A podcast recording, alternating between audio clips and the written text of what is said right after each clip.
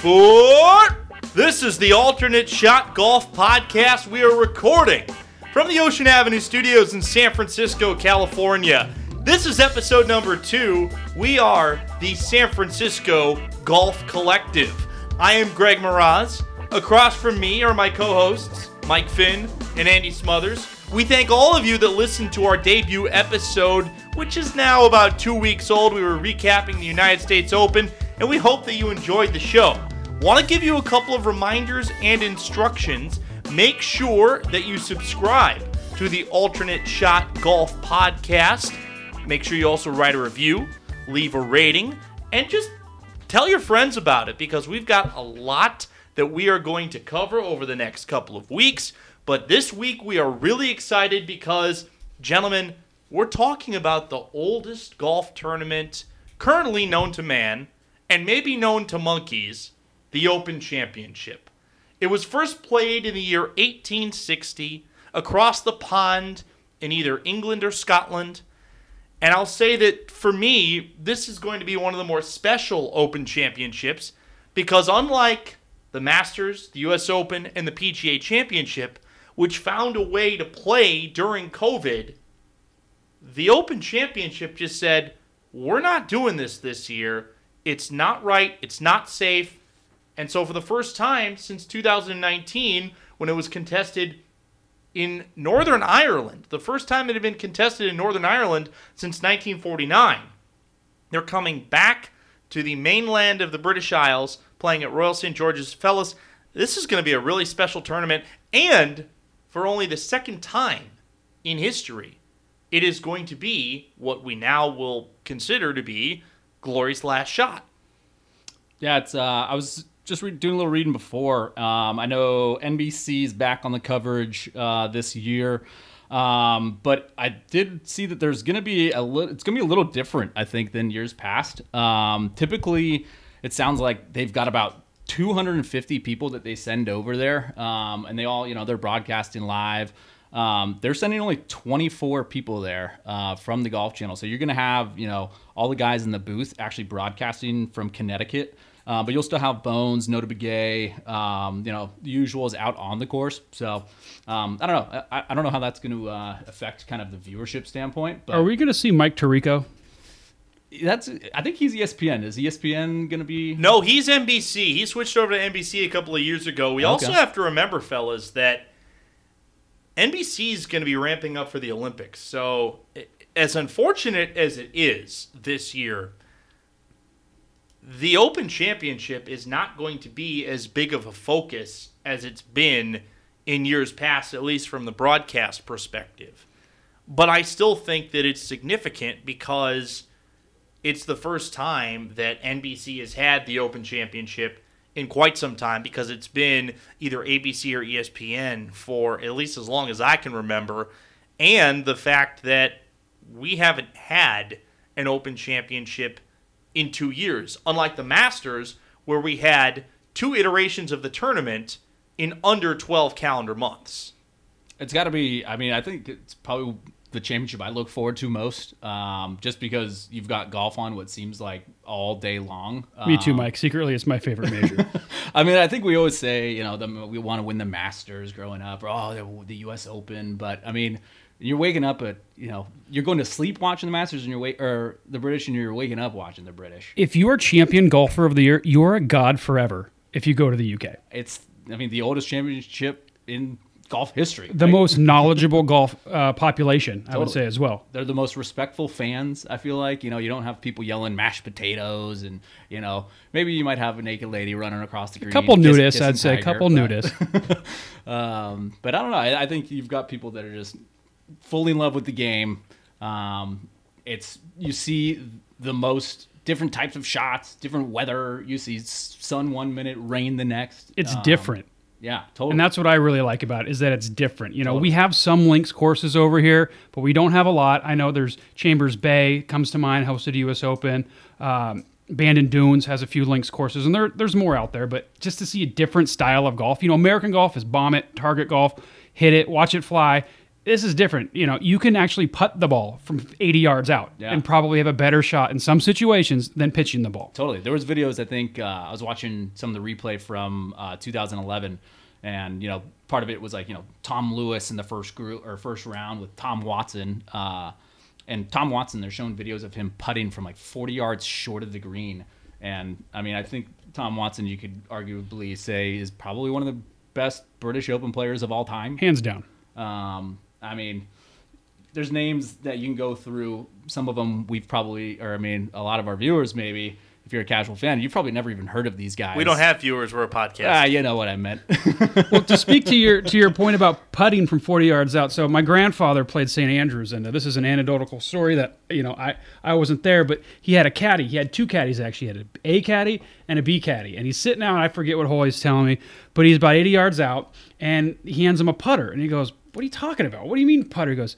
You get no medals for putting the ball in the air here. So really, to your point, I mean, you can putt it anywhere. I mean, it's completely different style of golf. totally. I mean, you got guys. I, I'm looking forward to. You know, I was wa- watching it, and I think Rickie Fowler was pretty relevant in 2011. Uh, Great British Open We haven't seen him doing a whole lot lately. Sleeper. Um, saw his name maybe briefly show up in the leaderboard last week, but I think you know he's a guy that's pretty creative with the ball. Uh, he always seems to play well, you know, in the worst weather. Got an Um, old school feel. yeah, I mean, I don't know. It's I'm, I'm looking forward to it a lot. Um, you get crazy storylines, you know. Like I was saying, Tom Lewis in 11, he was the uh, 20 years old, tied for the lead after the first round, youngest player to ever uh, be tied for the lead, uh, I believe, after the first round. How old was he? Uh, 20 years old at the time, and that was the same year actually. Tom Watson, two years after he had uh, lost to Stewart Cink, um, and he made the cut this year in 2011. He was the oldest player to make the cut.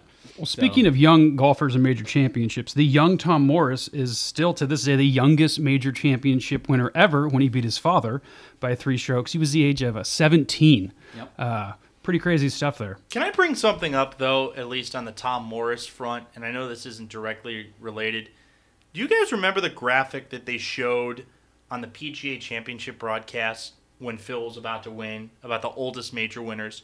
They had Jack when he won. They had Julius Boros when he won. They had Phil present day. But then they also had old Tom Morris but he was listed as 47 and it was the bearded picture of him with the pocket watch and he looked like he was about 75 years old i'm like Yep. that's not 47 fellas So that's funny. I was looking at a picture of the the Morris uh, father son duo, and I was like, "Are those grizzly bears in suits?" that's how they played golf back then. I mean, that's the, the cool part. You go over there and these guys, you know, they got the old hickory sticks. You know, they're wearing suits. They got ties. They got hats on. I mean, it's- they're classing it up a little bit. you know what i think would be a great side tournament you know how people do like those tournaments like dave versus everybody Uh huh. I think it would be great to have a suit and tie tournament. You play an 18 hole stroke play tournament. Everybody has to wear a suit and tie. Full shirt, full suit. Modern clubs or old hickories? Ryan Moore, uh, prohibitive favorite out the gate. Ryan Moore? I'm not going to say that you Well punish I'm not going to say that you punish everybody by having them use equipment from the 1900s. Yeah. So I think we can go with modern equipment here. But think about it. Like, we all wear these dry fit shirts. We wear these polyester shirts nowadays, stuff that's really easy to move in. My socks are golf specific. Yeah, that's true. I mean, they've even got like caddies wear certain socks. You know, the, the- uh, shout out Kentwool, right? Um, Hey, if you want to play an early morning round and you got a meeting afterward at work, you don't have to change. yeah, yeah, you know. I mean, what, where are you going to wear that? I mean, there's, there's only certain parts of the country, probably around here, uh, where you could actually get away with wearing those clothes. I and like be that Totally idea. fine with it. I mean, like I've saying. been known to rock the knickers on the golf course, so I'm 100% down with that. Yeah, he's clean. That Also known as the plus fours. Ah, yes. But as we get more specifically into the Open Championship itself, this is one of three golf courses in Royal St. George's that is in the Open Rota. The other two are Royal Liverpool, otherwise known as Hoylake, where Tiger obliterated the field in 2006, and Royal Lytham and St. Anne's, where it was last played at. You know what? I'm a complete moron. There are four British courses in the Rota because I forgot about Royal Birkdale. So we have Royal St. George's, Royal Birkdale, which is where they played it in 2017 when Jordan Spieth won his Open, Royal Lytham and St. Anne's, last played in 2012 where Ernie Els won it, and then Royal Liverpool, last played in 2014. That's where Rory McIlroy won his. So the English courses have had some significant winners. The last Open Championship at St. George's was in 2011, and it was won by Northern Ireland's Darren Clarke. And I remember that he was in a pretty.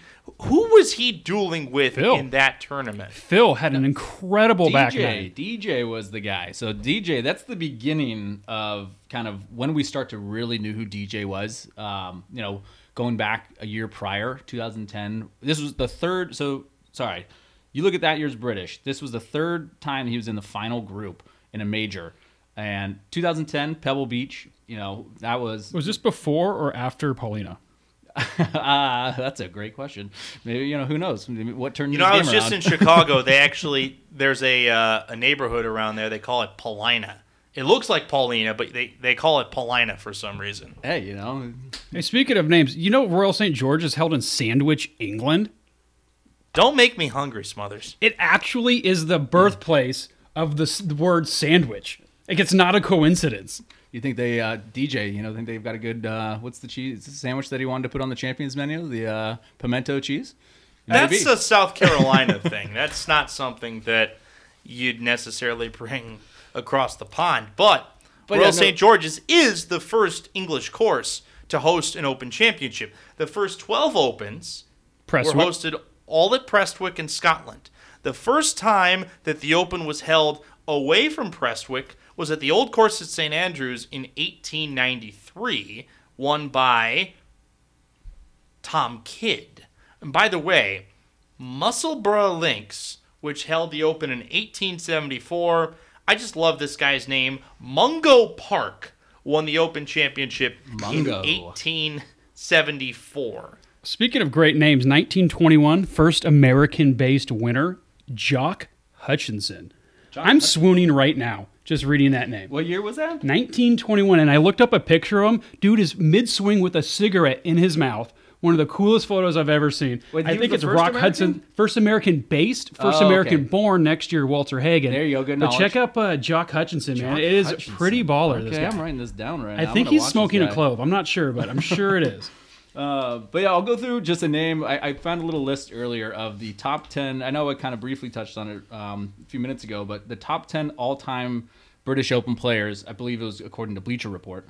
Um, I'll start at 10 and I'll just w- work our way up to one pretty quickly. Um, but I think you'll be surprised of a couple of these names and the others, you know, we all are going to know them, but um, and a couple we've already touched on. So 10, Walter Hagen. Uh, he won it four times 22, 24, 28, and 29. Jack Nicklaus at nine. So to give you an idea of you know how strong this list is, if Jack Nicklaus is listed at nine, um, and fun fact: seven of Jack Nicklaus's 19 second place finishes in a major were all the British. So uh, the dude played well there. Um, he won it three times. Old Tom Morris, we talked about him. He won it four times. Uh, Seve Ballesteros, you know, I think he's probably one of the most popular, you know, Spanish-born players ever. And you know, talk about someone who's perfect for the British. The guy's got creativity, Imagination. every shot. I mean, oh man, who who is this? Like the current Seve? I mean, we can we can talk about Bubba. I mean, if you're our going to talk about imagination and just painting, you know, I'd say it's probably Bubba. Just the way he plays the golf course. Now he doesn't do great in the British necessarily, but I'd say his style of play uh, is very similar. And and to your point, and I was thinking about this as well, is that a lot. When you look at the British, a lot of these guys are repeat winners, right? When you look at a U.S. Open, you know, you don't see guys winning three, four Totally. times. Um, so it really is, I think, about the imagination, the style of play. Totally. You go through some of these names, and like these guys go on runs uh, that you know it's very quick hitting. They win their Britishes, and they kind of they get out of there. So the next on the list, Bobby Jones won it 26, 27, 1930, which is the year of his Grand Slam. Uh, so I mean, you've got three in a five-year stretch there. Uh, James Braid, that's probably the first name on there that I don't know how many people are really going to know that guy. Formerly won at St. George's. Okay, there we go. So hopefully we'll be seeing a little bit more of him this week. Uh, he won in 1901, 05, 06, 08, and 10. I mean, this guy was all over the place for an entire decade there. Well, the Scots dominated. So you've actually have 30 years of Scottish winners. 1860, the first British, the first uh, first British Open, first British winner, John Ball, 1890. So you have 30 straight years of Scots winning the Open. Yeah, I mean, birthplace of golf, right? But the greatest Open winner of all time, Harry Vardon, Yep. who technically He, he's on this list, is not from England. He is considered British, but he is from the Isle of Jersey, which at the time was not incorporated as a part of what we now know as the United Kingdom. So he's not technically English. By the He a way, Jerseyan? yes, greatest game ever played, the movie with Francis Ouimet. Yeah. about Unbelievable the movie. 1912. Was it 12 or 13? US 19, Open. 1911, I believe, at Brookline. yeah. Uh, 1913? It I was think it was 12. I think it was tw- yeah, it was either It was 12, 12 or or 13. Greatest Now, movie ever made. I wouldn't go that far. Greatest movie ever made. Some I, people I will enjoy say that while a lot of the focus on that movie is on Francis Ouimet and his story, I actually think that they do a great job of giving Harry Vardon's story as well. Yeah. Because this was a guy that came from a very poor area of the British Isles and basically had his home bought out and his land taken away from his family when he was just a little boy and he becomes probably the greatest golfer in the history of the United Kingdom up until probably Nick Faldo. I mean, we really don't I just off the top of my head can't think of somebody that has had He as won it much six times. Yeah, he won it in 1896, 1898, 1899, 1903, 1911, and 1914. The man that you mentioned earlier, James Braid, he won it five times. John Henry Taylor five times. Peter Thomson five times. That's a name we don't talk about enough. But more than likely, the greatest American to play on British soil should have won it six times, won it five, was Tom Watson. Yep, you just named all the right. You completed the list there, Greg. That was perfect. I stand by my comment as the greatest game ever played is perhaps one of the greatest movies ever made. If you're a golf fan, Shia LaBeouf is a shining star. Yeah. Okay. And Ted Ray, by the way, I had no idea this guy was boxing at night underground. Great movie. Is that the Check it out. British guy? Check it out. If you haven't seen it, it is an incredible movie. Every time I see a young Francis Ouimet struggle, you know, get nervous over a four footer, I'm nervous for him. I know it goes in, but I'm still nervous. Great So- movie. Disney does sports movies good. If you like to remember the Titans, check it out. I will also say this that that movie was based on the book The Greatest Game Ever Played. It's a true story, but the same writer that wrote The Greatest Game Ever Played also wrote a fantastic book and this is a and we're Northern Californians. We are the SF Golf Collective here, or so that's what we've decided to call ourselves. The Match is the effective sequel to the greatest game ever played, and the reason why Why is there that a movie about that yet? there's not there should be a movie about that but for those of you that don't know we, we need to get Matt Kennedy on that. Matt Kennedy, I believe, uh, you know, golf movie guy around here locally. We'll, we'll get on him. eddie lowry who you all remember if you've seen that movie as Standing right next to the little side kid here. he is a car dealer based in san jose that Yeah. is financing amateurs to play in high level tournaments. Two of his amateurs were Ken Venturi and Harvey Ward, who were known as two of the best amateurs of the 1950s and 60s. And they end up playing a secret match at Cypress Point against Byron Nelson and Ben Hogan. And the Did book, they win? Who won, the amateurs or the pros? I actually can't remember. I think it came down to the end, and the pros ended up still. It's like people were saying that's the best golf they've ever witnessed. 64 for everyone. Everyone, like the worst score was 64. Yeah, unbelievable. The book, though, does a great job of tying the biographical stories of all four of them together. Yeah, I just, Which- I mean, I think I kind of read that, and it's kind of a similar. I feel like it, it kind of gives off that British Open vibe. You, you know, the the rumors start slowly spreading around the peninsula that this match is going on, and only you're only going to be going out there if you're you know a purist golf fan out Se- there. Seaside Golf Course. Yeah, it's and you're out there. It's the crowd, just very knowledgeable. I'm sure pe- people are just there to watch incredible golf. You know, you're witnessing history there, and you know it's kind of what happens at the British. I feel like every year. Before we get off history, I do want to mention one thing in, in preparing for this episode that I had no idea existed, and that's the Challengers Belt. It was the initial trophy given to the champion golfer of the year. And to put it in your mind, it is a WWF style belt. It is so gaudy, so amazing. I need five of them yesterday. Uh, I I don't know why golf tournaments don't have these belts. This is incredible. Can you imagine the you tradition happened of to it? What happened? Actually, so there was a rule that said, okay, it goes, you know, it's like normal trophies. It goes back to the host, and, and then the, the winner next year will hold it, right, for a year.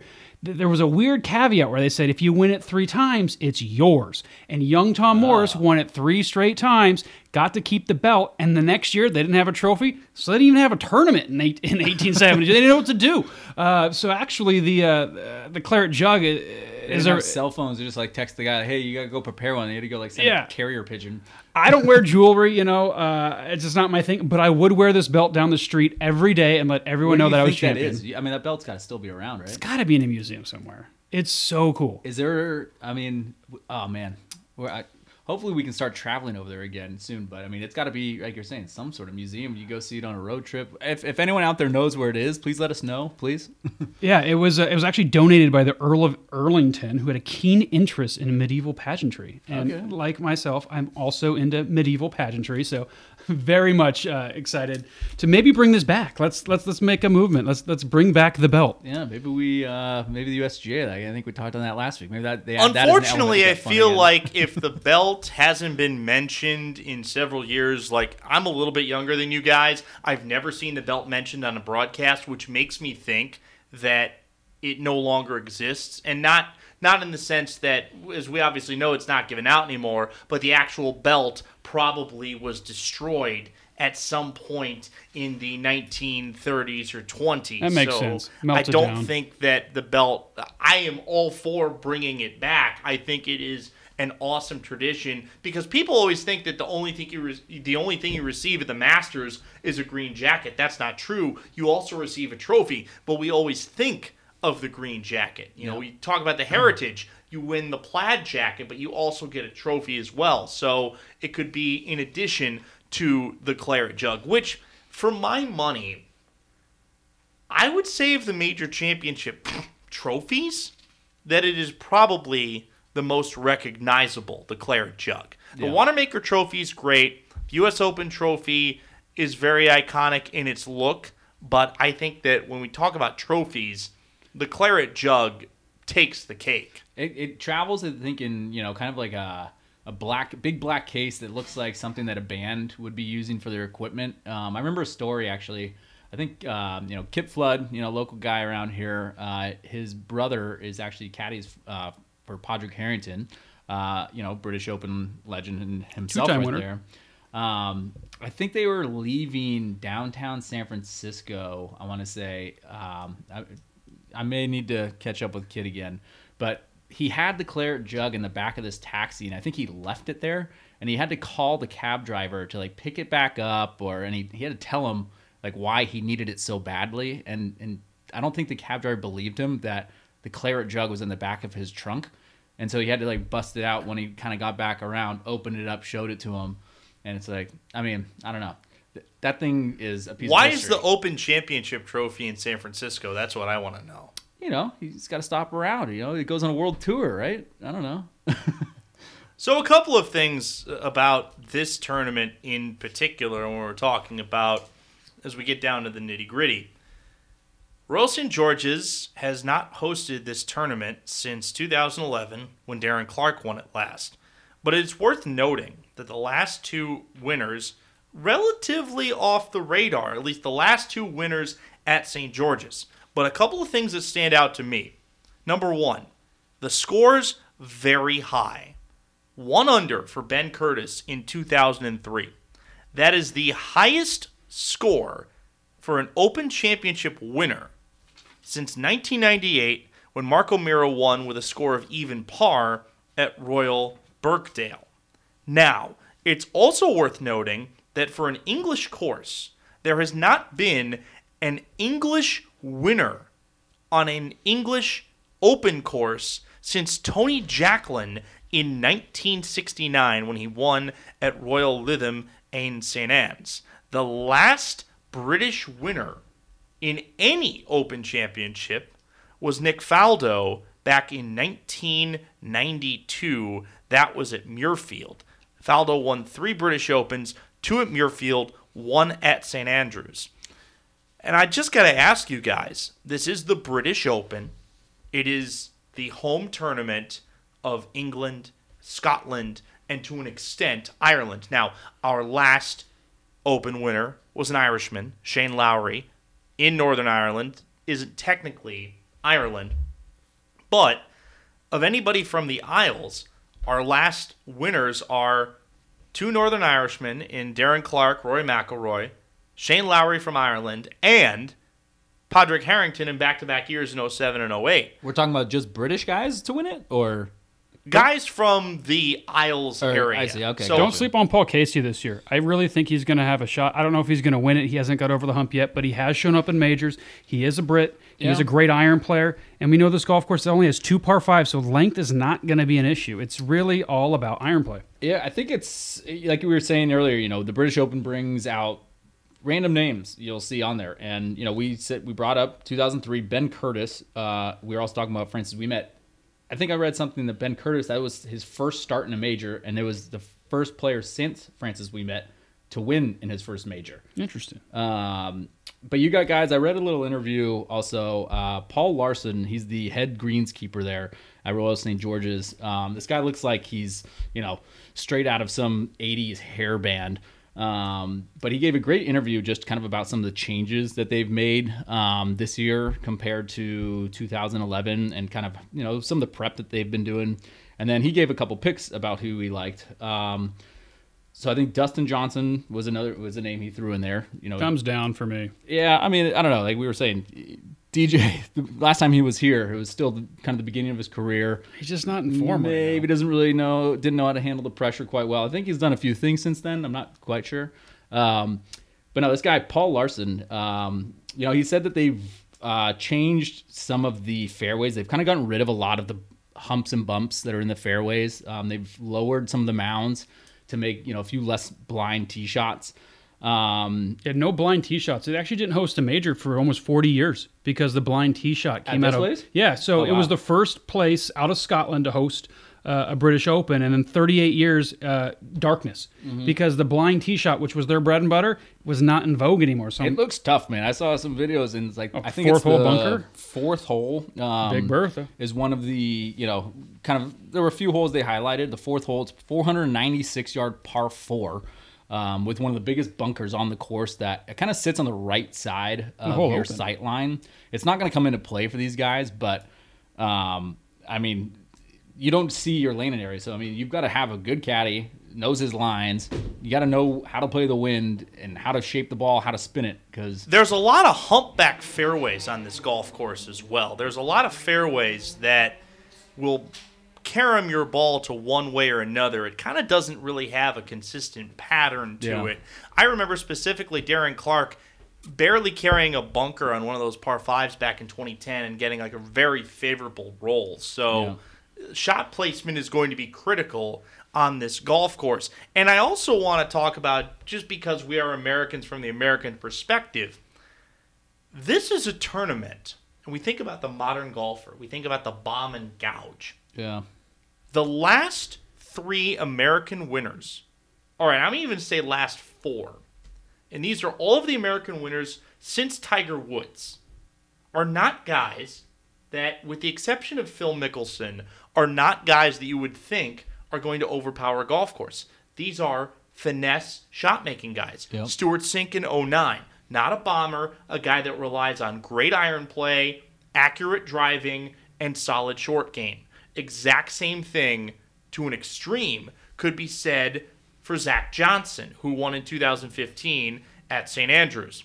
Jordan Spieth, he's more of the modern golfer than the other guys that we've listed, but Jordan Spieth doesn't have the same type of length that the rest of the modern PGA Tour has. How but he's long got an old he's got an old school game. He's imaginative. How long is this golf course? It's only like what 72, 7300 yards, I think, or um, I mean, it doesn't look. Seventy two hundred par seventy. Yeah, 7200 and par 70. 70 is a long golf course. But Yeah. we do have to remember, in the style of British golf courses, for If the there's people no wind. for the people that are listening that have never been over to the Isles, I haven't, but I consider myself enough of a student of history to understand how golf courses are maintained over there. They don't water golf courses like they do in the United States. Nope. Your watering over there is the elements. The original greenskeepers were sheep, right? Well, no. So, so that was an element that Paul Larson, the guy I talked about. So this was originally this tournament was supposed to be held last year, right? But because of COVID, it got pushed back a year. In 2018, they had the huge drought. Uh, Paul Larson, he, he mentioned that they lost 50 to 60 percent of their fairways, and so you've got now an open. If after that drought, two years out that you got to prepare for, he said that he, they were in complete scramble mode. Um, like some of the grass never even came back on some of these greens. They had to completely, you know, change their entire plan. But What did they do? What did they replace it with? they had to actually change the grass. So they've changed the grass a little bit. They got rid of. I, uh, I'm trying to think. What did he say that he got rid of? Um, but they're basically trying to make it uh, fescue all the way through um, the entire course, which I don't know if that's best for that area. I'm guessing it is. Uh, I know there's a few courses around here, but it's Fescue grass, we think of fescue as being like really long grass. That's just fescue if you grow it out. Fescue is a type of grass that doesn't need a lot of water in order to grow. Deep roots. So fescue is pretty much a dormant grass that doesn't ever get too green, but it never gets too brown. So it stays a semi burnt out color, but it can thrive with minimal water, which is the type of grass that you want on a golf course where you're not going to be watering it every day, if at all. That's what makes it so much fun to watch, right? I mean, you've got it's all browned out. You don't know the slopes of the fairways. These balls, you got to control your golf ball out there. It's it's the bump and it's the rub of the green, right? When Yeah. you're a traditionalist, the rub of the green can either you know bite you in the ass or you know it, And you- who's you can- mentally strong, right? I mean, Yeah. these guys, those, those winners that you just listed, I mean, those guys are mental, very mentally tough guys. Where maybe like I don't know, DJ, maybe he wasn't so. So who do we like? Who do we like? Who are some of the favorites you guys are, are circling right now?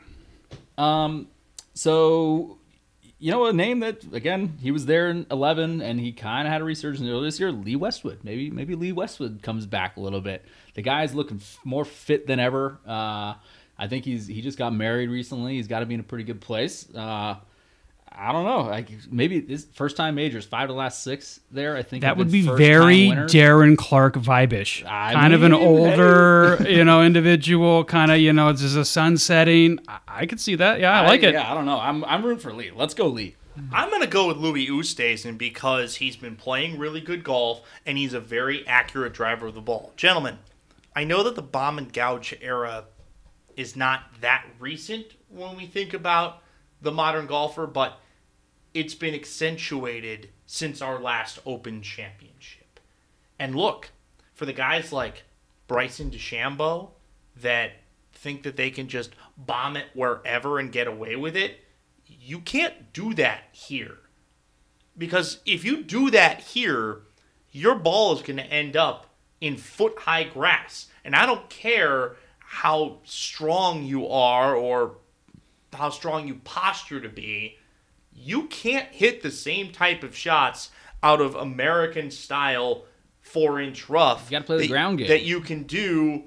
You can't do that. If Tom Watson can do What it do at the age of what, what do you think the opinion is over over the pond of, of Bryson? Not I mean, well, not good. is he a boorish American? Yeah, man, what a what a piece of work. What I'm saying is, is that we have been so accustomed to the farthest golf shot's going to put you in the best position to win. That's not the case over there because I harped on it a lot in our premiere episode about Torrey Pines not punishing wayward tee shots. Every golf course over there is going to punish wayward tee shots because the Brits don't give a damn about where you hit your ball if it's not in the fairway. If it's not in the fairway, it doesn't deserve to be rewarded, which is why you look at the list of recent winners. These are all great drivers of the ball. Shane Lowry, Francesco Molinari, Jordan Spieth, Henrik Stenson, Zach Johnson, Rory McIlroy before he started to get a little bit wild. Phil Mickelson knows how to keep the ball in the fairway when he needs to. Ernie Els was a pretty accurate driver of the golf ball. Darren Clarke, Louis. Oosthuizen, Stewart Cink, before he decided to alter his swing. Padraig Harrington was a good driver of the golf ball. Tiger Woods realized that all he needed to do was hit stinger irons at Hoylake in 2006, and he could do it. So I'm actually going to go uh, a little bit against you here. I'm going to say, yeah, driving the ball in the fairway is important, but it's really iron play for me that really separates. Uh, you know, you look at these past winners; they all are tremendous iron players. And for me, when if I look at someone who who's going to do well here, I look at a Collin Morikawa, probably the best iron player on the American side. And I here's a sleeper, uh, uh, Grillo, Emiliano Grillo. Where's he been? Have, has he even been Uh, he still hits the second most greens in regulation this year on, on tour. tour? How many yeah. tournaments has he played? Uh, 84 rounds, actually, which is more than uh, Morikawa. Okay, he's just been kind of silently. sitting 200 to 1 odds if you're. Hey, you keeping know, track of not that bad. Actually, let's look at some odds. What else do we got out here on the odds front? Um, let's see. So Lord, he was born a gambling man. Well, that's how the word sandwich was uh, invented. Apparently, the uh, the Duke or uh, whatever you want to call it. Apparently, he was such a gambler he had no time to make a proper or eat a proper meal that he ordered his valet to shove a piece of meat between two pieces of bread, and a sandwich was born. So let's talk odds. good history. you guys thought we were just talking about golf here, right? No, we talk about history too. Uh, But golf is history, and especially when we're talking about the Open Championship, when you watch the telecast, you get a lot of history why it's that game is ever. brought to you. and the one thing that I really hope with this year's Open telecast, before you get back into the odds, I really hope we get some Peter Alliss. Peter Alliss. Oh, Peter yeah. Alliss BBC is the legend. lead. He's the lead commentator for the BBC. Okay, and yeah. he'll always Oh, hop over yeah, yeah, yeah. to the American broadcast for at least an hour to ninety minutes every day, and he is absolutely delightful. He's He got is. the best, not a Cockney British accent, but very low British accent. He'll talk about all of the golfers and all of that stuff. So That's the stuff that's so great. You wake up in the Yeah. morning, it's like six in the morning, or not even like five in the morning, and you get your coffee, you sit on the couch, still freezing cold and dark outside, and you get to Hey, hear Friday that night, guy's you might be tuning in at 2 in the morning, just, you know, kind of Yeah. keeping it Oh, up. Totally, And- that's the best. I don't need to go to sleep. all right, Finn, give us some odds before we take our first commercial break. No, I mean, uh, so obviously Jon Rahm, you know, most recent winner. Um, I can't imagine that guy. I don't know how well he's played in the British, but he's only ten to one. So I will say this though, Spanish golfers grow up on courses that are not in great shape and are very dried out. Yeah. So I like a Spanish golfer in an open championship setting. Yeah, he's got a short Sergio has played well historically. Great iron player. Seve Ballesteros played great historically in open championships. I like Rahm. I know that it's a popular pick because he's the most recent major winner. I I think that's a really solid pick. Maybe not a high value pick, but a solid pick. yeah, so a guy like him. Um, let's see. So Spieth, you got twenty to one. Um, Koepka, sixteen to one. Um, actually, a name that uh, the head greenskeeper as well he liked uh, Matthew Fitzpatrick at fifty to one. Go Cats. Yeah, hey, they're Northwestern. He just doesn't. w- He he shows up, but he just doesn't win. Right? Five of the last six winners here are guys that won who weren't winners yet, right? That's true. I don't know. He is English. Yeah. Yeah, I don't know. I, I- I would put money. I would take you know a guy like a Lee Westwood, a Matthew Fitzpatrick, um, you know European guys. They grew up out there. They know kind of you know how to deal with the wind, the crowds. They're gonna have people on their side. They're at home. Um, so I don't know. Those are two guys. Viktor Hovland, uh, I like Hovland. Yeah, good Um, good iron player. He's a good ball striker. home. I don't know if you guys saw the story on uh, yesterday or day before, but Hope he- the sand is better from his eyes. Like he withdrew from the open because he had a little sand in his eyes. Oh, that was sorry uh, if you lost a little money on that one. Uh, maybe a little a snake bit in there. No, but Viktor was back home. I think he went home a week early for vacation and was in Norway and just got a tea time like a regular old Joe um, at some local course. And word got out. Some guy was on the tee sheet and saw his name on there and basically was like, wait, that can't be real. Is that the real Viktor Hovland? And sure enough, within like five six hours, uh, there were 300 people on the golf course uh, following him along. This might be saved for our out of bounds section, but uh, no, Viktor Hovland. I think you know. I circled Like him. I knew to go home. He's like, you know, I'm gonna prepare for this. So uh, he's at 25 to one. So I like those three guys. So For me, I think Morikawa is the favorite coming in. He's not the favorite by odds. That would be Jon Rahm at nine to one. He's going to be more middle of the pack at a forty to one. But he's had back to back top tens. Okay, in, in the majors, he's an incredible iron player. I like iron play on this course. Uh, so he, for me, he, he's number one. I also like Joaquin Niemann, who, by the way, just uh, did not make a bogey uh, the entire tournament. Third time that's ever happened uh, in PGA Tour event. You got Trevino in the 70s, JT Poston. Golf is a cruel game because he did make a bogey in the playoff, but for 70, you know, for four rounds, did not make a bogey. That's very I, impressive. I, I think that's a, a sneaky play. My heart tells me Mark Leishman is ready, and then uh, Brian Harman and Grillo, just because they're they're iron guys, they're accurate. Uh, I think I think they can maybe break through. I don't know if they're going to win, but I think they're going to contend. okay, I gotta tell you, this is a little bit out of left field, but I know he really played poorly at the U.S. Open. When Justin Rose gets going well, I think he's one of the best golfers in the world because he just stays steady and he stays consistent. The problem with Justin Rose is that he's really driven the ball poorly this year, Is but he he still has found a way to contend. So I like him. It's there. It's there. In the Masters, he had that low round, right? Didn't he have a super Yeah. low round in the Masters? And yeah, he missed the Open cut, but uh, the next week, I think he had like a 63 or a 64. So it's, he's, yeah, I like that. One other guy that I'd like to point out before we go to commercial is a guy that won on a similar style golf course earlier this year. I know we think of Pebble Beach as being a golf course that is somewhat linksy. Pebble Beach can be very much like an open style golf course when it's windy outside. And because of that, and because he has a swing to where he can, number one, cut the ball pretty much on command, and number two, keep the ball really low, I like Daniel Berger as a mm. long shot favorite here. Now, long shot favorite's a bit of an oxymoron. I like Daniel Berger's game. I think it sets up very well for an Open Championship layout. so, yeah, I I, like and I think the odds on him are probably. I haven't looked at them, Smothers. I know you're looking at the list right now. 50 to 1. That's a long shot. That's a good pick. I like. I mean, dude, this is Buy the a lot of burgers if you put 20 bucks on him. This is the week to take a long shot, right? I mean, why, why waste Absolutely. your money on the the big name guys that everyone's been putting money on? I mean, the British, anything can happen. By the way, I should also mention in the field Richard Bland. Uh oh. Oh. Fun fact! Good Actually, we, we said we weren't going to talk about Richard Bland, but uh, I did hear. We talked about him last week. Well, yeah, but you said that you, we you wouldn't really hear get enough bland? I mean, no, we you said we said Maybe we we wouldn't should just talk have a about never segment again. every week where we find. you know what? I, I'm I'm gonna find a way to work Richard Bland into every show that we do. Richard, friend of the show, let's go. uh, apparently, his home club that you mentioned, uh, Whistly Club, they received 1,000 phone calls uh, about where someone could buy that hat that he was wearing the next day. So uh, we found that out from a friend uh, of the show. Um, I believe it. So, Richard Bland, let's go. Yeah, let's do it.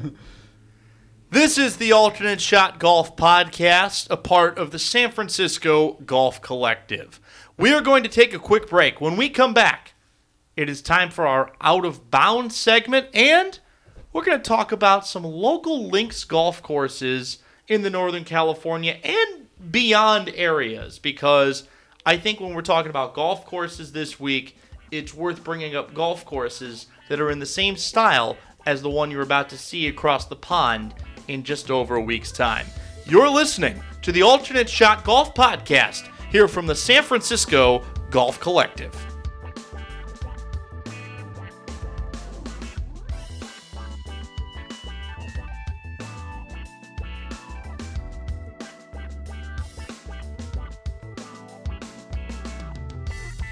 Welcome back to the Alternate Shot Golf Podcast. We are the San Francisco Golf Collective. Greg Miraz, Andy Smothers, Mike Finn. We're here at the Ocean Avenue Studios on the corner of Ocean and Otsego.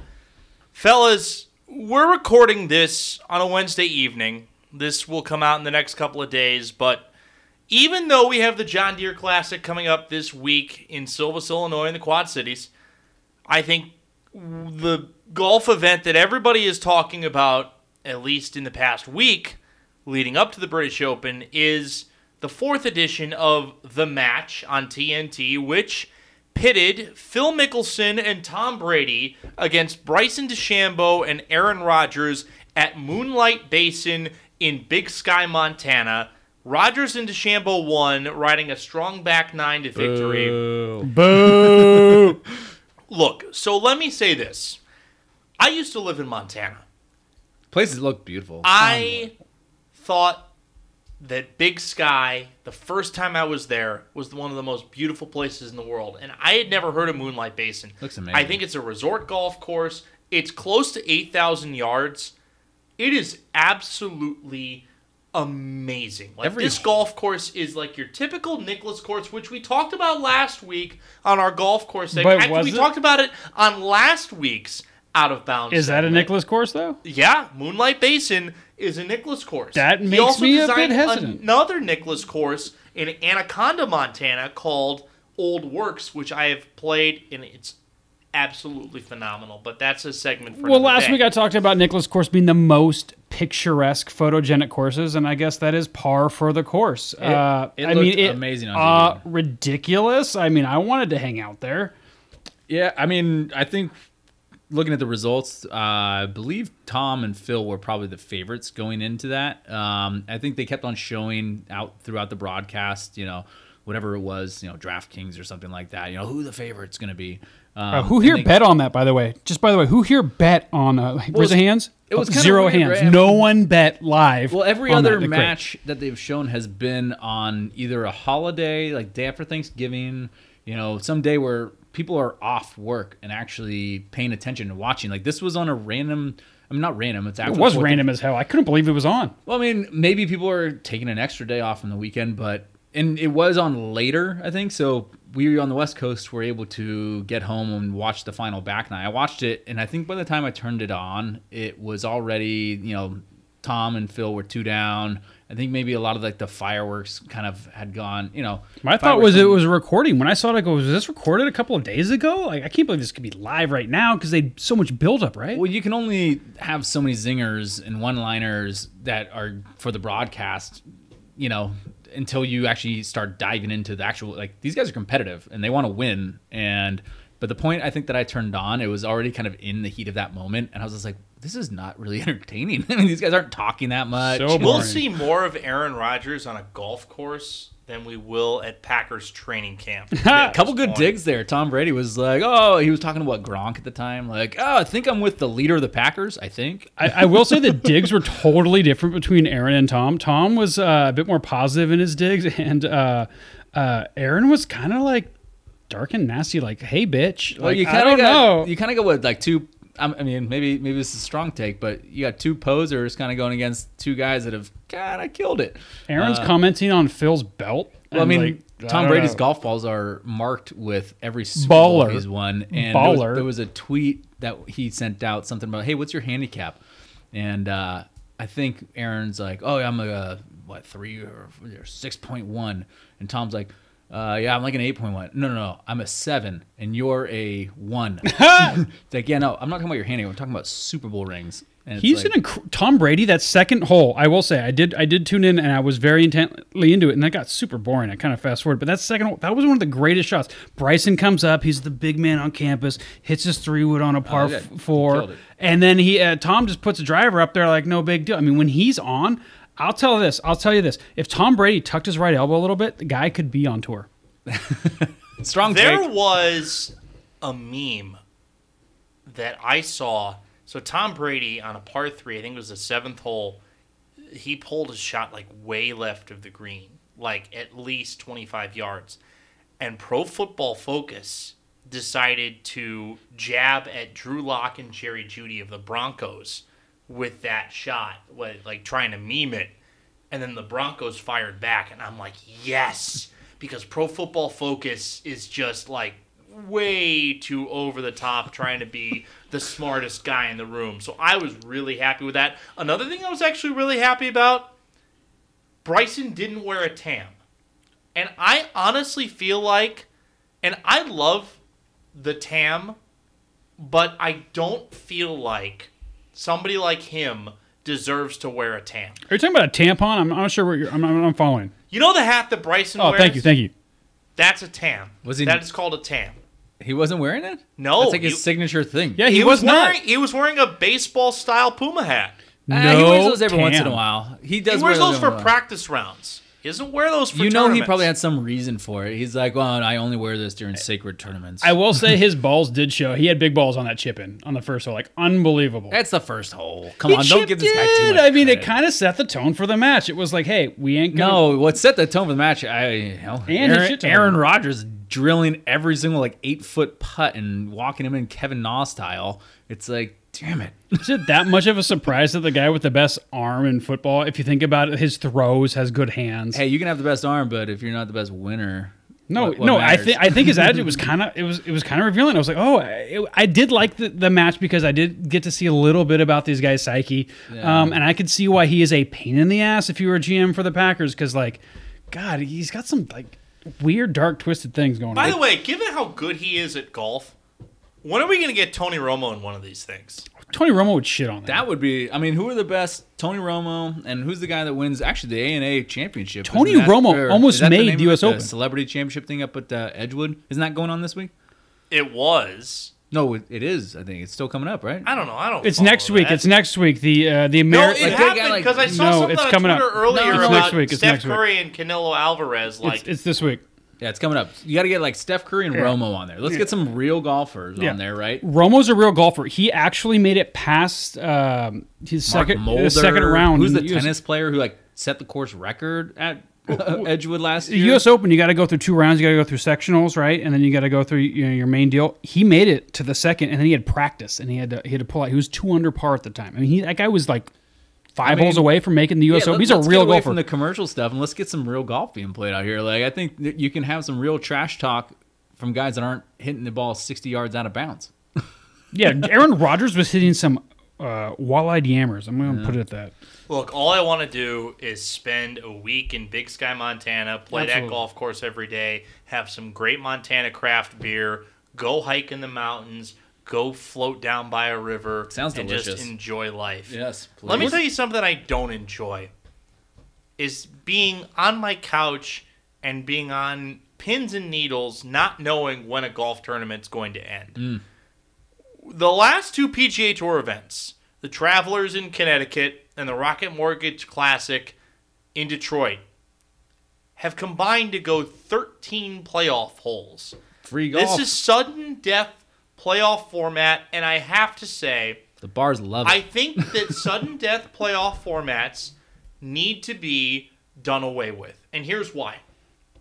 Because we see in major championships that non sudden death formats are phenomenal. And, and let me explain this before I open it up to you guys. So prior to 2019, this is how it was. The Masters was sudden death. And that their prerogative, they can do what they want. PGA Championship, three hole aggregate playoff. British Open, four hole aggregate playoff. The US Open was an 18 hole playoff the next day, but then they changed it to be a two hole aggregate playoff with sudden death following. that was the best Monday ever, Tiger and Rocco. Yeah, that's a lame format. Two hole. I mean, at least go three. no, but the Tiger Rocco was the best Oh, day ever. unbelievable. 18 is great for for uh, our championship. Yeah, So, Andy, you brought this up in our pre show meeting, and I want to ask to you first and then to Finn what is the right way to do a playoff in a tournament? Because I think sudden death is the cop out that everybody wants, but I don't feel like if you're playing a golf tournament and you're playing 72 holes and you're battling for four days, I don't think it's fair to have two or potentially more golfers have the fate of their tournament and to have millions of dollars potentially, or at least the differential being hundreds of thousands of dollars, be decided by potentially just one hole. I'll let you start with that, Andrew. You feel very passionate. I personally feel that a three hole aggregate playoff for a normal tour event is the right way to go. For a major, I would be good with a four hole aggregate because I feel like that's a large enough of a sample size, and you play the last four holes in that order. You don't play the 18th hole over and over What and over happens again. if you get a tie again though? you We already saw it. Then you can go to sudden death. For me, I just want some uniform standard. All right, so I watched the Rocket Mortgage, I watched the Travelers, and it was all over the place. Okay, it's like we'll play 18, then we'll play 15, and then we're going to do the par three. Give me a standard so I have some expectations as a viewer, as a fan who's maybe a spectator at the course, you know, and as a player. Like, let's get some standard going on because right now it's literally all over the place. I'm all I'm completely against all this planning and whatever. I mean, like, all right, the sponsors and It can't go course to course. It's ridiculous. No, no, tournament sponsors and directors, they know what they uh, they- they've planned for this. And Except they- for playoffs. They, they planned everything no, except no, they've playoffs. planned for playoffs. They know when it goes to playoff, this is what we're gonna do. What are the chances, percentages that it goes past like three holes, four holes? Like at that point, last two weeks, hundred Yeah, percent. Well, whatever. But at that point, you're dealing with TV contracts and advertising. And Exactly, other- exactly. Look, TV contract. That is a huge I get it. point of this. But don't you want to continue watching it? I do want to continue watching it, but I want some finality and I want to know what I'm walking into. Let me just put it in perspective. This is the only major sport where their overtime is literally decided by the sponsors week of at It's- the no, moment. That's not the sp- ridiculous. When I go to Lambeau Field and we're in a playoff game and we're, we are in overtime, when we are in overtime at Lambeau Field, the rules are the exact same as they are at Levi's. If we go to the the football game. if we go to the NHL, we go to every, NBA, every major sports, there is an expectation of how the the overtime care? is defined. But when it comes to golf, it's literally like I don't know. Like let's just Do play you- the fifth hole. you- it's if you're going to decide a winner, do you think the golfers care? The golfers are the ones that are hitting the shots. You think they care? Exactly. For- So from a No, so player they perspective, care? From a care? player's perspective, I want to know what's happening. Remember Jim Furyk back back in the Open in 12? That was kind of an unexpected thing. You do not want these unexpected things to happen. Okay, you need to know what's They're going to happen. They're professional athletes. So it's just literally a roaring rapid. Just I don't know. Just, Yeah. just go down the You- river. I mean- that's ridiculous. No, I'm a fan. ridiculous. I want to know what I'm going to expect. And by the way, when I watched the Rocket Mortgage Classic in Detroit, it was like hundred degrees. I see these fans How running much fun back and was forth. that? No, no, no. Let's go back. It right, wasn't fun ago. because at the end of the day, they It ended up just going to a par was- three. no, they was- go to a par three and they go, "Oh, let's just play the par three over again because daylight's in." We no, got let's to get a standard. We got to watch Unbelievable. two guys go head to head for eight holes in a row. Zero birdies. How, how how much pressure was on every single one of the? Don't you, as a fan, want to watch high pressure, high level? It would have been so exciting. It Hey, was just hey, as hey. exciting. Oh, but I'm saying, like, I mean, both those guys, when even after, uh, what what's the guy's name that lost? He lost. They both looked at each other. It's like it was like a boxing match. They were both they respect each other. Like no one lost anything on that. You you can have the same situation, but with like a, a standardized format. That's all I'm saying. Is the format varies, and it's bananas to think that this is the only major No, sport I where don't think literally I don't think we're ever You have going standards to get in a majors. standardized Yeah. format. You have That's standards the in thing. We're not going to get And that's bonkers to a standardized format. I- It's a worthwhile topic bringing up. Do you bring in the chip off? Maybe that's what you're looking for. I No, no, no. This is this is this isn't the clown's mouth. But can No, we no, no. just get a No, I- I standardized? We're not format? going like NHL where we do five minutes of overtime and then. Do I a agree. I don't like that As much as I love the shootout, we're not doing a shootout in golf. I will say this though: This is a good debate, though. in the Open Championship on a link style golf course, if you do a four hole playoff, it brings your concentration to its peak. Yeah. Because on a link style golf course, when the wind is up, We saw that with Cink and Watson. Cink and Watson. That play. Wait, wait, so, but sorry, but Cink and Watson. We saw. We were like, oh my god, Tom Watson is in this playoff, and he's gonna do it. He's gonna be the oldest major champion ever, and everyone was rooting for him. Like when Cink won that playoff because of four hole aggregate, right? It was kind of a bummer, right? Because you're like, oh man, like there's still what two holes to play, but we already know Cink's gonna win this now, and like even Cink kind of looked like and felt like the villain a little bit because he knew that everyone was rooting for Tom. He was the villain. You So what's what? wrong with I would say the sudden death if you're gonna go that way? I Because mean, you know what's wrong with the sudden death? I think last week was a perfect example. You've got the third guy ever in history, Joaquin Niemann, didn't make a bogey the entire tournament. He hits a he pitching wedge. well at the right time. uh, he hit a pitching wedge a little too far, and all Uh. of a sudden his tournament's over. No, four holes. That guy's going to smoke him. Well, you know, got to play well when it matters, right? I understand, but I just want a uniform standard. I just think it's bonkers that they actually they have different standards. But you know what? That's just my opinion. No, this is good. I, I think this is a debate that will continue on forever, and that's why, you know, maybe the USGA decided that, oh, you know, we got to get a quick fix in here and switch from the 18 hole playoff to whatever it is now, like the it's probably a logistics three hole aggregate, think about aggregate. No, I agree. It's all money, right? Everything is driven by ad dollars and money. So So as we wrap it up here, and we talk about the British Open, we had our golf course segment last week. We're still coming up with a name for it because we haven't technically mastered it yet. But I wanted to link us in with the link style golf courses because I think that link style golf is unique.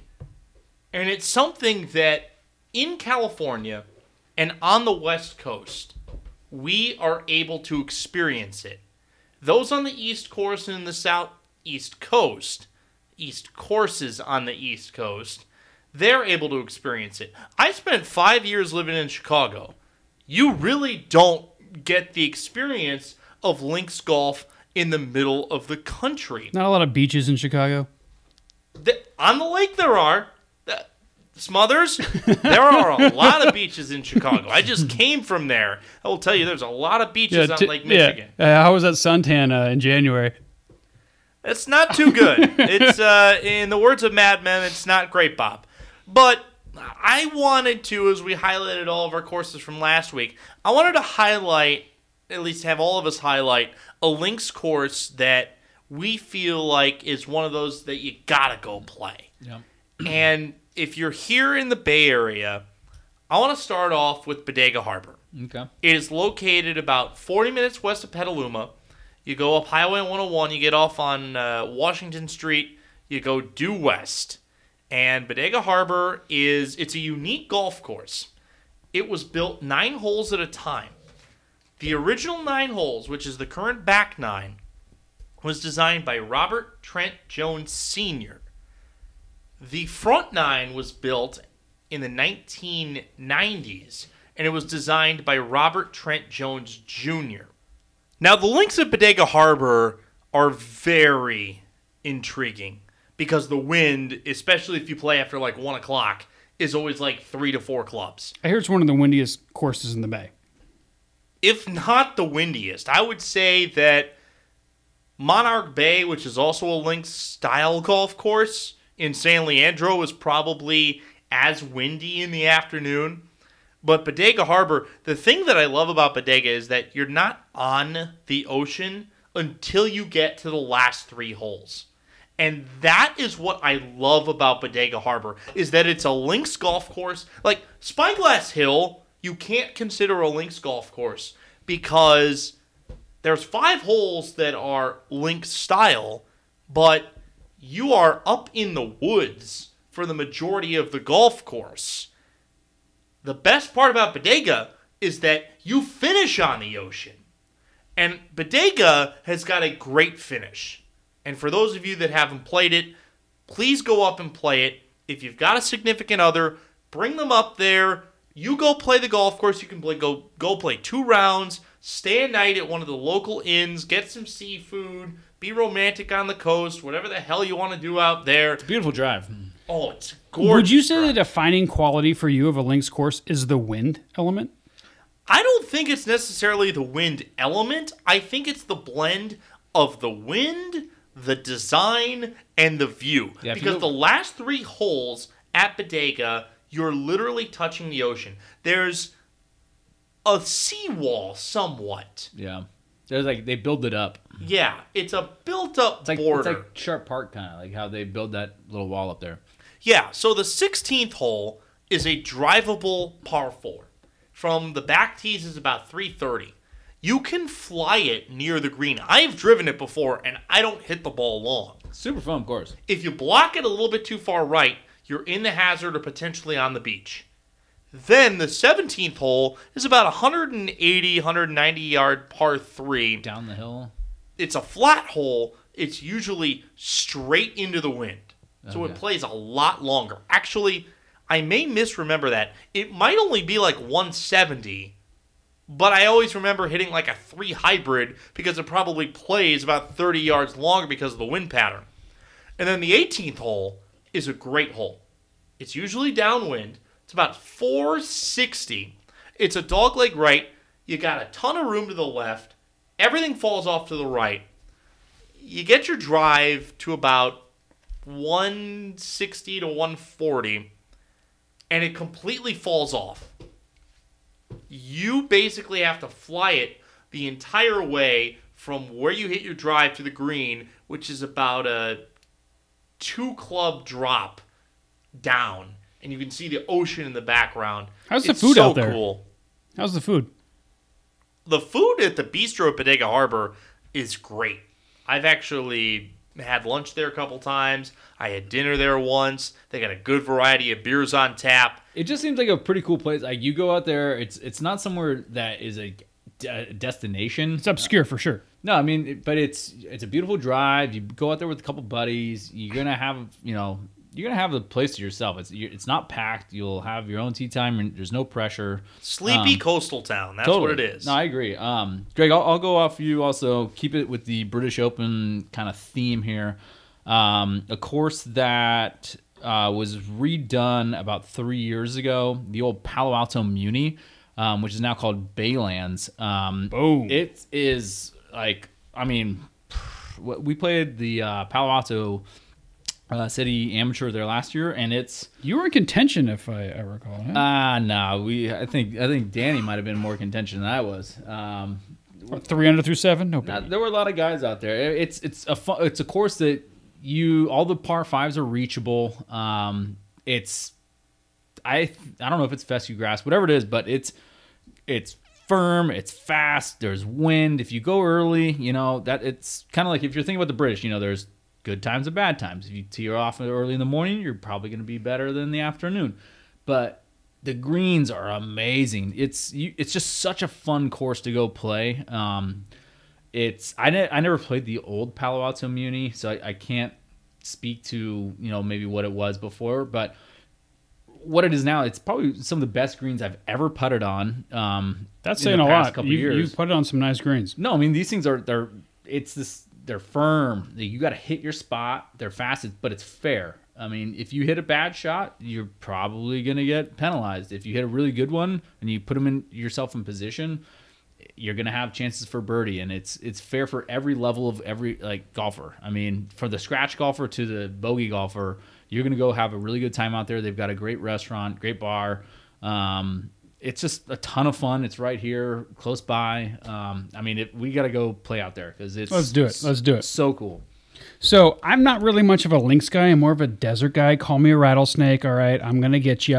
All right. So how far? Okay, this is a seaside course. Okay, this very close to uh to your course you were mentioning. The golf club at Moffett Field. How many miles do you think that is? 10, 20 miles? Yeah, that's pretty close by. Yeah. So it's on the bay. This is one of the most uh, amazing courses that I played because I had no idea it existed. And uh, I don't On know if you like not uh, Nazi zombie films, but I swear to God, there is something in those bunkers. Okay, this is a military course with All the military courses are hard, right? Yeah, but this one has got some bunkers with like some warning signs where I was like, oh my God. Like, I was very glad I was playing with a police officer at the time who was packing because I don't know what's in those bunkers. But beyond that, it's a beautiful course. You see the bay. It wasn't very windy the day It we was played like it. because because it favors the draw. It does. all right? no I'm, a, landmines I'm a hooker. Everyone Swami. knows I'm a hooker. I'm a hooker. favors the landmines. I'm a huge hooker. Let's get it over with. Cannot play that course. No, but seriously, wouldn't say that at the bar tomorrow night. Uh, yeah, you know, obviously Uh, depending on where you're at. but I will say the club at Moffett Bay uh, or Moffett Field, excuse me, was one of the more uh, enlightening experiences because I had no idea it existed. That, I agree. It, it, like, dude, totally. It's Like, a course you, you had did no idea, right? You feel like you're coming in. You have to check in at a military base. Lockheed like, Martin has. Lockheed Martin like checks Yeah. you in. No, they make F thirty fives, which if you Google are Those like greens were amazing. yeah. So yeah, no, this is cool. Yeah, I agree. I remember when I was living in the Midwest. So, for those of you that are familiar, and I only bring this up because the PGA Tour, as we record this, is at John John Deere in the Quad Cities. So, the Quad Cities is an area that is on the border of Iowa and Illinois. I worked out there and lived out there for two years. Salt of the earth people. There is a military base. There's an island that's in the middle of the Mississippi River that's part of the Quad Cities. It's called Arsenal Island. Island in the middle of a river. Yes. It's like Huck Finn stuff. Exactly. There was a golf course there that was amazing. It was not a link style golf course, but it, it felt somewhat like that because you had water hazards that was literally the Mississippi River either to the left or to the right. Nine hole or 18 hole? It was an 18 holer. Unbelievable. And I remember my dad, who played golf in college, actually played a college tournament there.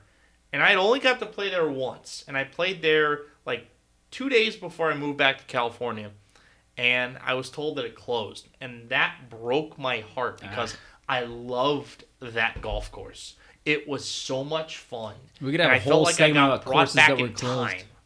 Yeah. Sorry, I didn't mean to interrupt. We could have a whole segment on courses that were closed that are just like missing gems. I mean, if you guys got feedback, let us know your favorite course that closed. I mean, I know just got goosebumps, back, Greg, but- because when you're talking about uh, you know emotional attachments to military courses, White Sands, New Mexico, uh, very similar for myself. Uh, I understand like these courses, like they're very they don't they don't make these every day. Yeah, exactly. For those of you San Franciscans that are listening, and we are the SF Golf Collective, for years, the Presidio was a military course and actually had half of the tee times, at least before like 10 a.m., belonged to the military club. That if you ever play Presidio and you are coming up the ninth hole and you see like a fancy looking building behind the ninth green at the Presidio, Don't hit it long. that's the military club there. And that was like people don't realize it now because it's a public golf course that gets a lot of play, but back in the day, the Presidio was as exclusive as any golf course It's still on the West Coast. It's still private, I think. You still got to probably pay a had a lot gate- of money to get they- in there. got, probably had like, a gate back then, you no, they know? they have a golf simulator in there. It's you still got to be. Are you talking about you're talking about in the military club? Yeah, no, the building right behind the ninth Yeah. green, across from the parking lot. Oh, it's still there. You got to pay, and there's a simulator in there, and that you can go get a nice dinner and lunch in there. I've, I haven't been in there, but it's got to be. I mean, people who live in the city, right, or in that area, that's their old school San Francisco, man. All right, I want to bring this up to you guys uh, before because we're talking about links golf courses, and we have a ton of great links golf courses in the Bay Area. Uh, uh, courses that we didn't mention: Half Moon Bay, the Ocean Course. That's not really a links. That's in links in name only. I love Half Moon Bay. I mean, I've had the greatest memories there, but it does not feel like a links. To me. Metropolitan Golf Links in Oakland, Yep. uh, Monarch Yep. Bay in San Leandro. Those are two golf courses that I think are phenomenal link style courses. We, we'll highlight get- those. We can highlight those courses on on some other episodes. They I just wanted to give them their due because I don't feel like they get the kind of love that they do, and they're part of like a really limited, I would say, link style golf course profile Totally. in this area. People need to get. I mean, this this is the beauty of British Open Week, right? You get to f- learn and see a different type Well- of golf that we play every day in America, and people that don't play golf every week, maybe like we. And it's like people can see different shots. They they see a different style of golf. It's not the same, and that's the beauty of golf, right? when I think of links courses, I think of seaside, absolutely. But I also think of like a flat topography. And when I see Half Moon Bay, and I just to circle back, it's not flat. Come on, you're on a mountainside, all right. Uh, but it is name only. But Bodega Bay obviously is going to be flat, right? A lot of these courses are flat. Bodega Bay is not that flat though.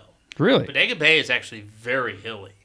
So I was going to bring this question up because we are the SF Golf Collective, and this is what I want to finish because I was debating this question to myself, and I wasn't sure whether or not I could say yes, this is, or, or whether it's not. Sharp Park, which is located not that far away from us in Pacifica, is on the ocean in parts but there's a lot of holes that are not close to the ocean.